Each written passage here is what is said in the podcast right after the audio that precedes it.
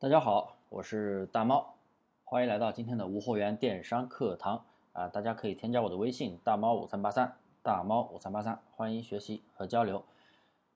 嗯，二零二零年，淘宝无货源还可以做吗？呃，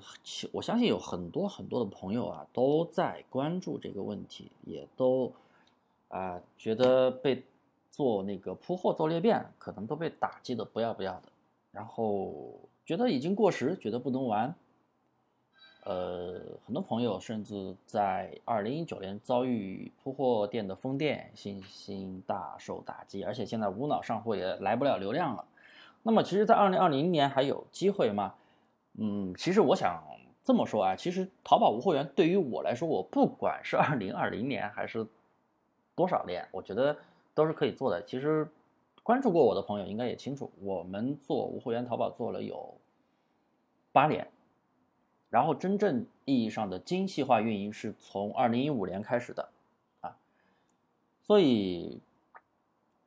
很多人还会在想，哎，无货源做的无货源淘宝真正挣钱的没几个，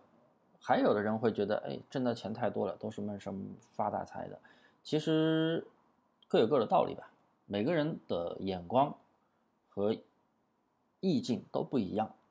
啊，其实大家不要去怪淘宝不断的出规则去打压，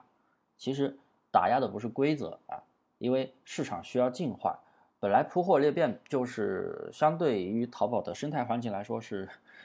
很影响淘宝的发展的，所以说了这么多，其实所谓的精细化玩法呀，它就是尊重淘宝的规则，你在淘宝的规则之内玩去操作。系统它会打压你吗？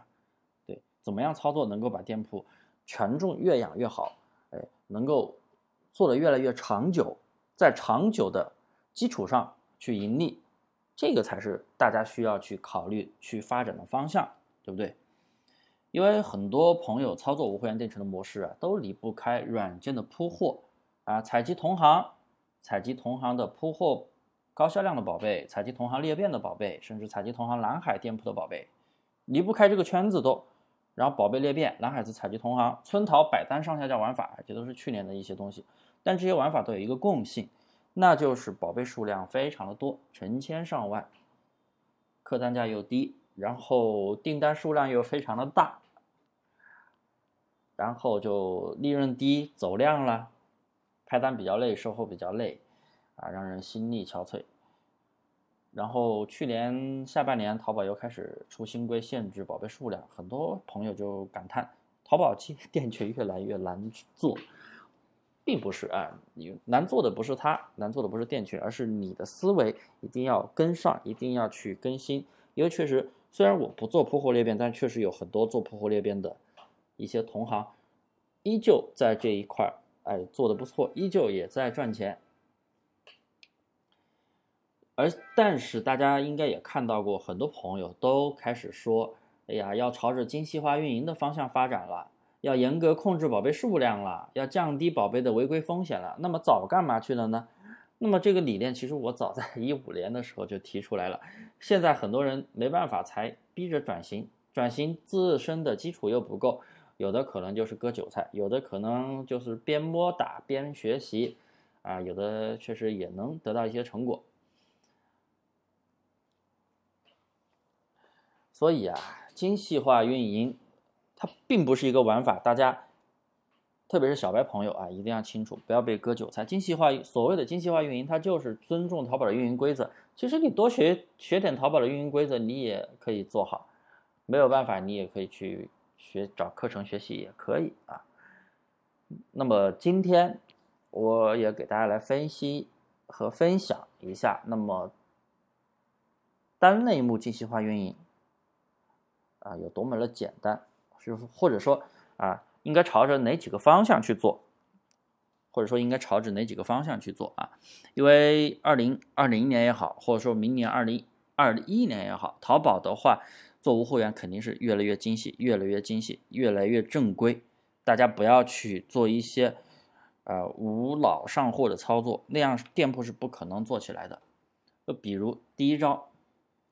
哎，我们必须只做。主营类目，这也是我老生常谈的一个问题。我的很多节课我都在提这个东西，啊，也就是我们的单类目店铺千万不要做成杂货铺。很多做铺货店群的朋友都是无脑上货，啊，对于店铺的类目没有任何的规划，导致后期发展无力。啊就是因为主营类目占比太低，导致店铺的流量不精准。所以各位可以去自己的卖家中心看一下自己的掌柜信用分。影响掌柜信用分的第一条指标就是主营在线商品数。那么做杂货铺的朋友看一下这个指标是不是非常非常的低呢？那么你的主营在线商品比较低，你报活动的时候，你根本不知道你去报什么活动。因为主可能你的另外一个商品卖的特别好，但不是你的主营类目，那你报活动的时候那个商品你就报不了，因为你只能选你的主营类目。第二，主营类目它也是跟你的流量精准度有关。